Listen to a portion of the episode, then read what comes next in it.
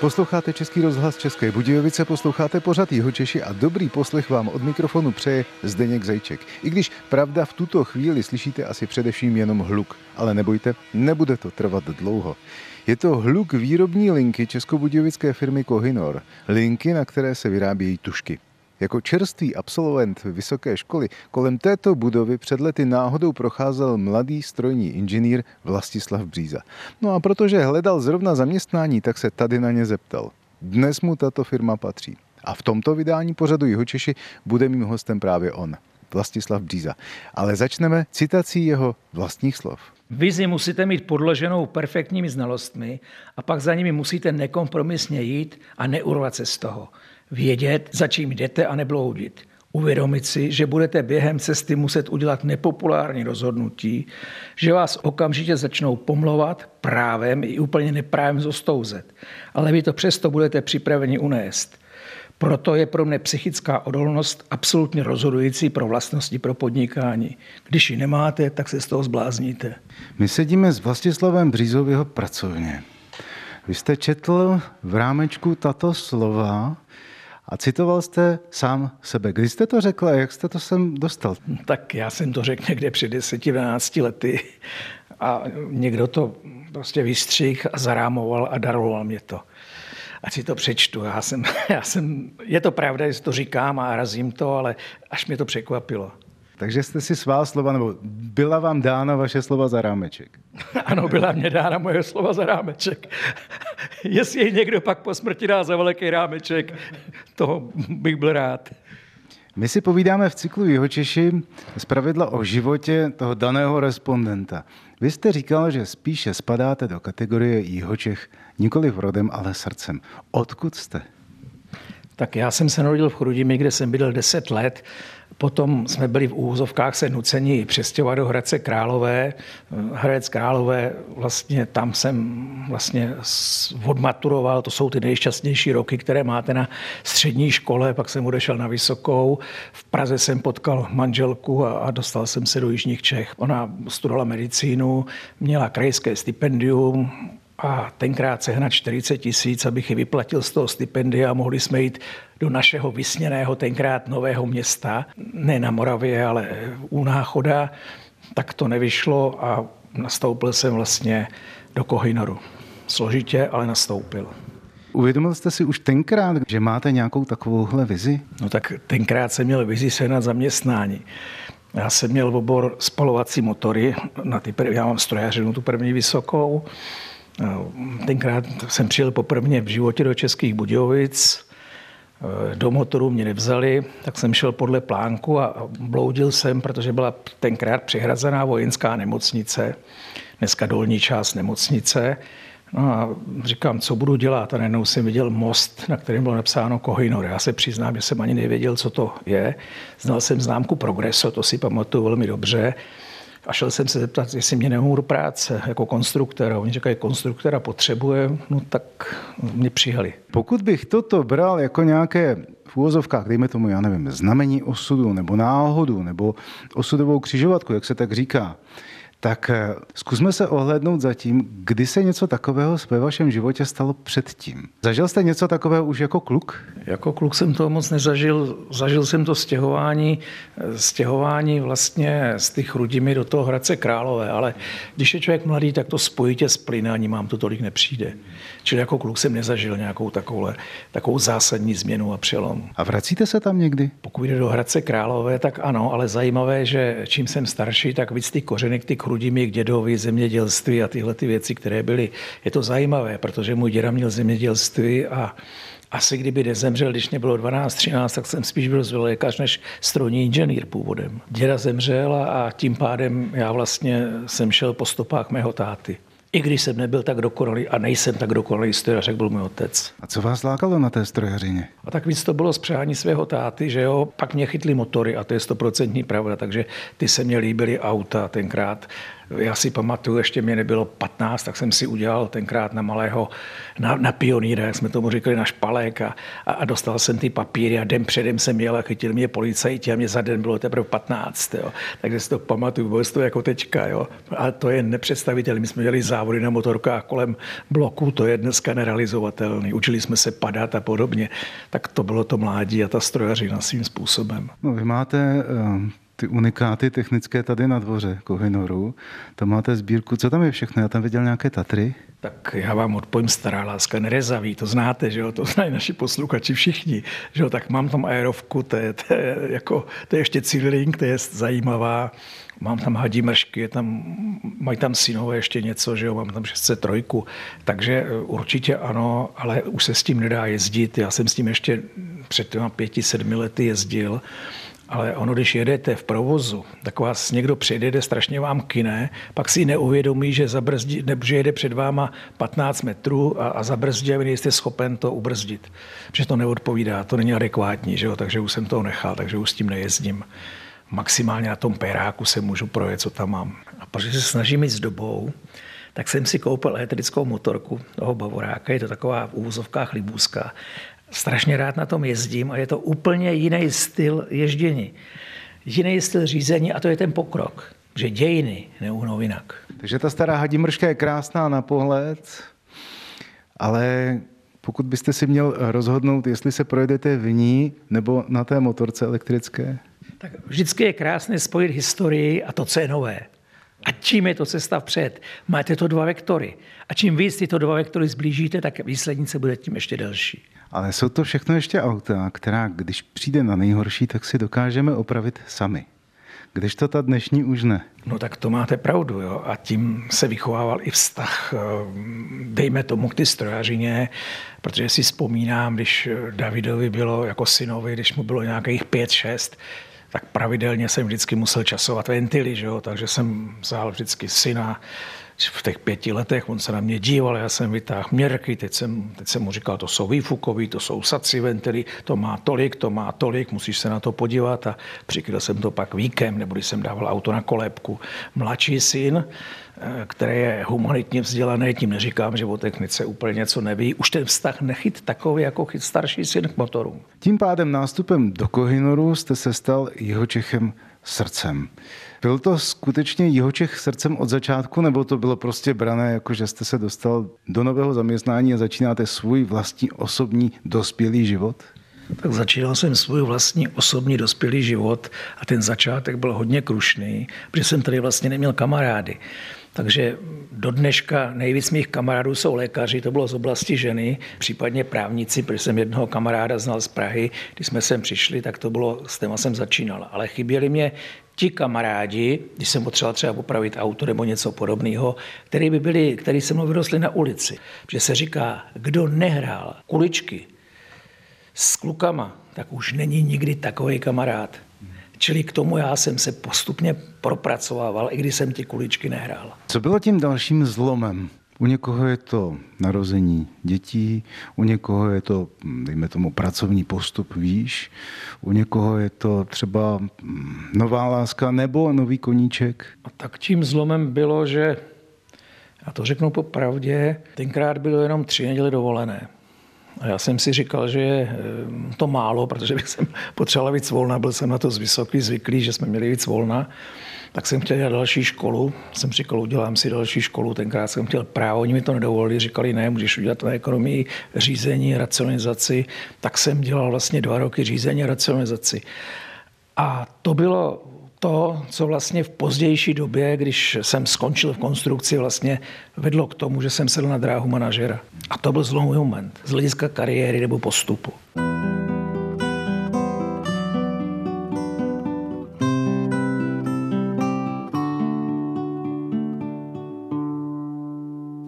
Posloucháte Český rozhlas České Budějovice, posloucháte pořad Jeho Češi, ve kterém si dnes povídáme s Vlastislavem Břízou, majitelem firmy Kohinor Hartmut. Pojďme se teď ještě vrátit eh, někam na přelom 70. a 80. let. Tak tehdy mi připadá, dejme tomu z toho hospodářského, ekonomického hlediska ta doba, že začalo být jasné, že tady je něco špatně v tom našem hospodářství, že se to musí začít měnit. A ihle, ona ta změna přišla úplně odinut. Tehdy se začaly potom na začátku 80. let skloňovat pojmy jako chozrasčot, čili chazjajstvený rasčot, to si do dneška ještě pamatujeme, když nám řekli tenkrát, že to je vlastně o tom, že si musíme na sebe vydělat a ještě k tomu mít něco navíc. Ten... se to do s Baťou už pomalu, jo.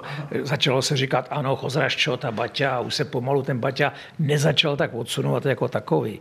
No a potom to přichází k volbám ředitelů.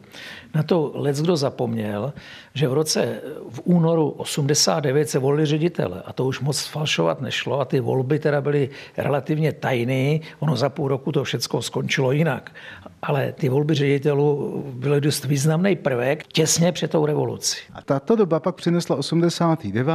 a celou tu změnu, která tady nastala o které se s eh, nadsázkou říkávalo, že tehdy byla jenom jedna startovní čára pro všechny. Ovšem, eh, v úvozovkách zlý jazykové k tomu dodávali, ale jenom někdo věděl, kde ta startovní čára leží. Myslíte, že to tak bylo? To s váma souhlasím, to nebylo tak úplně. Ale každý věděl, že třeba já malou privatizaci považuji za velmi spravedlivou.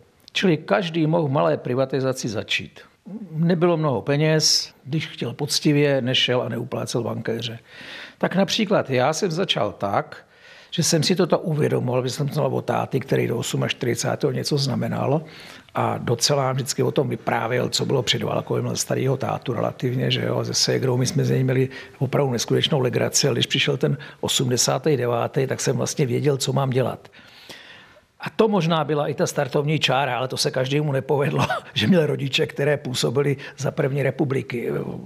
Ale já jsem šel do malé privatizace a vydražil jsem půjčovnu loděk s kamarádem. To mohl každý vydražit.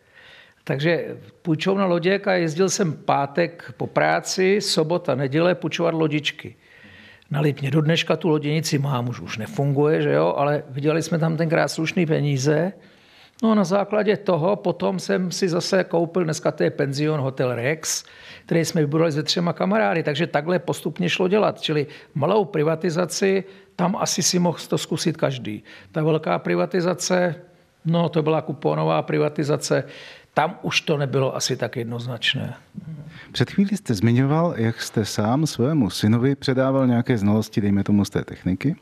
Teď jste zmínil svého otce, jak předával zase on své znalosti, byť prvorepublikové, ale to jsou ekonomické záležitosti, to nestárne. Z první republiky vám, vlastně do nového systému po 89.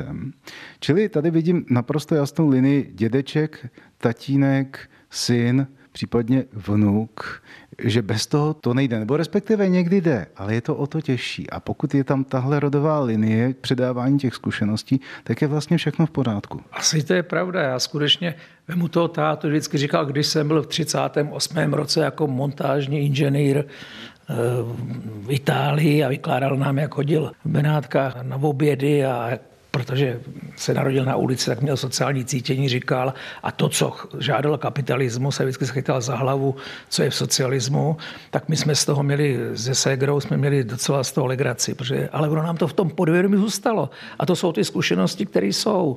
Zrovna tak říkám, že dneska předávání to není to školomectví, ale je to víc tomu. Já dneska se snažím tomu vnukovi postupně předávat něco, aby by to byl on, kdo v tom bude pokračovat. Ano, ať si udělá všechny vzdělání, které jsou a měli by v tom pokračovat a musí to být násilný.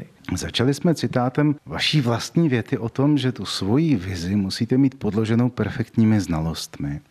Ale pak jsou také vize, které se nedají uchopit znalostí nebo, nebo výpočtem. To jsou vize opravdu ve formě vizí či snů. Byl někdy váš sen mít takto velkou firmu, jako je teď Kohinor? Tak jako dřív to bylo nepředstavitelné, to bych každýho poslal do blázince. Že jo. Potom 89., kdy jsem začal tou změněnou půjčenou lodíček a podobně, tak už jsem postupně vždycky budoval cíl, ale ten cíl byl být velmi úspěšný manažér. Já jsem 12 let nebyl v Kohinoru, ani jsem netušil, že se do něj někde vrátím. A když v roce 94 pro mě přišli Kreitanstalt, ať jsem jdu dělat do Kohinoru ředitele, že je ve velké ztrátě, tak jsem se chvíli rozmýšlel, vzal jsem to A dělal jsem pro pana Kalnera, kterého jsem vlastně přivedl, že jsem se s ním znal, tak jsem ho přivedl vlastně, do, aby koupil 18% Kohinoru, tenkrát to stačilo k majoritě a vůbec jsem netušil, že někdy pan Kellner bude prodávat Kohinor. Takže do roku 99 jsem prakticky říkal, ano, budu úspěšný manažér, až půjdu do penze, budu mít nejen půjčovnou loděk, ale hotýlek a to mě bude k tomu mému stačit. Pak přišel předěl, výzva, challenge, kterého jsem se chopil a už jsem šel dál. A pak musíte budovat. A to, když jsem si půjčil tu obrovskou částku, manželka musela podepsat směnku na miliardu s tím, že nám zbyde snubní prstýnek a tisíc korun, čili ručili jsme na ordinaci a vším, čím je jejím barákem. Do dneška před ní skláním. Tak to bylo docela riskantní. Ale pak jsem udělal to další a to už je o ty vizi, o které říkáte, že jsem ty peníze, které za sedm let jsem to splatil, bylo to kruté, ale potom jsem ty peníze nerozděloval a prakticky do dneška nedával jsem je do osobní spotřeby, ale kupoval jsem další firmy. Takže dneska mám 28 firm v Čechách a 9 firm v zahraničí. A to je ta vize, za kterou jdete. A podnikatel musí vždycky za vizi, protože jinak nemá sebe menší šanci. Politik, ten musí jít za cílem. Ten musí mít cíl, čtyřletý cíl. A ten by měl vždycky splnit to, co slíbí lidem v rámci programu. A nesmí se bát o to, jestli, jestli o ty koule přijde nebo nepřijde. Že bohužel většina z nich dneska o ty koule radši přijde, aby byly ještě další čtyři roky. A to je rozdíl mezi třeba podnikáním, kde jdete za tou vizí nekompromisně, ale politik musí za čtyřletým cílem a ten cíl musí splnit a pak by mu to lidi měli říct ano, splnil cíl, volíme tě dál, nesplnil cíl, tak tě tam nehodíme. Po roce 89 jsme měli ještě stále pořád, myslím jako Československo tehdy ještě, plno podniků, které byly všeobecně známé, ať už to byly porcelánky, keramičky, sklárny, dejme tomu i ten kohinor, nebo mm, papírny různého typu. Většina z nich, prakticky 99%, zmizela. Často se uvádí kvůli tomu, že nebyli schopni mm, vytvářet nebo žít v nějakém konkurenčním prostředí a tak dále. Jaké to bylo, když jste se vrátil vy do ztrátového podniku, do toho Kohinoru tenkrát a jak se dá, nebo jak bylo možné tehdy ten ztrátový podnik v tom novém prostředí oživit a zvednout? Jak? Tak eh, nebylo to úplně jednoduché, ale já začnu tím, že to začalo vlastně pořádkem. Že druhý den po mém nástupu se začalo vyvážet 200 vlečňáků nepořádku z fabriky. A postupně se musí za tou vizi řídit to tak, aby se to otočilo a bez toho to nejde. A to jsou to, co se, to jsme říkali na začátku, to jsou ty znalosti. Já jsem měl obrovský štěstí v tom, že když jsem nastoupil do ty konstrukce, tak eh, jsem něco věděl o spalovacích motorech, dneska nevím nic samozřejmě, že ta doba utekla, ale já jsem si dal podmínku, že chci být půl roku ve výrobě. Takže jsem v montérkách eh, prošel vlastně tenkrát celý závod jedničku Kohinoru a musím vám říct, že já z toho žiju do dneška. Čili já jsem do něčeho, co jsem trochu znal. Já mám trochu pocit, a teď já to strašně nerad říkám, protože jsem odsuzoval ty staré, když odsuzovali mladý, tak já o mladých mluvím vždycky jenom dobře a fandím. Ale někdy jim vyčítám, že oni ty montérky už by si moc nevzali a do ty výroby by nešli. Jo. Protože pak by z toho žili, že jo. Ale to je to samé i v IT. Vy musíte začít od toho programování a pak můžete jít třeba i dál. Dobře, tak vyvážel se nepořádek, ale co dál? To k nějaké konkurenceschopnosti nestačí. Pravda, vyrábí se tady unikátní věc, to znamená obyčejná tuška, ale ta je tak obyčejná a, a tak dokonalá, že v tom právě unikátní. Jenomže proč třeba vás, nebo ten Kohinor tady neschlamstnul někdo větší, když to řeknu takhle ekonomicky? No tak ten souboj je pořád, že vy víte, že jsme byli taky v Číně, už tam nejsme, ale že ta konkurence je tvrdá. Samozřejmě, že dneska konkurenční výhoda Kohinoru je umělecký sortiment. To je jednoznačný. Koule u nohy dnešního Kohinoru, která mě brání je ta obrovská rozloha, ty továrny a ty staré budovy, které jsou v patrech. Tady vidíte roboty, kdybyste šel do výroby, tady opravdu jsou roboty a málo kdo to pozná, ale na druhou stranu tady to je taková trochu koule u nohy. Kohinor měl a má jednu obrovskou výhodu a to se podařilo prosadit, že má značku. Takže my skloubíme, já se snažím dohromady skloubit bazální výrobu a značku. Čili když se podíváte na některé firmy, já je nebudu jmenovat, protože to jsou mi kamarádi, takže říkají, my jsme česká značka. 80% lidí si myslí, nebo dám, že to je česká výroba. Vůbec ne. Je to česká značka. A tady se třeba nevyrábí, že jo? A někdo tohle zblafne. Takže Kohinoor má silnou značku Ale nám se podařilo to, že já jsem vlastně oddělil eh, Tuzemsko z Českých Budějovic.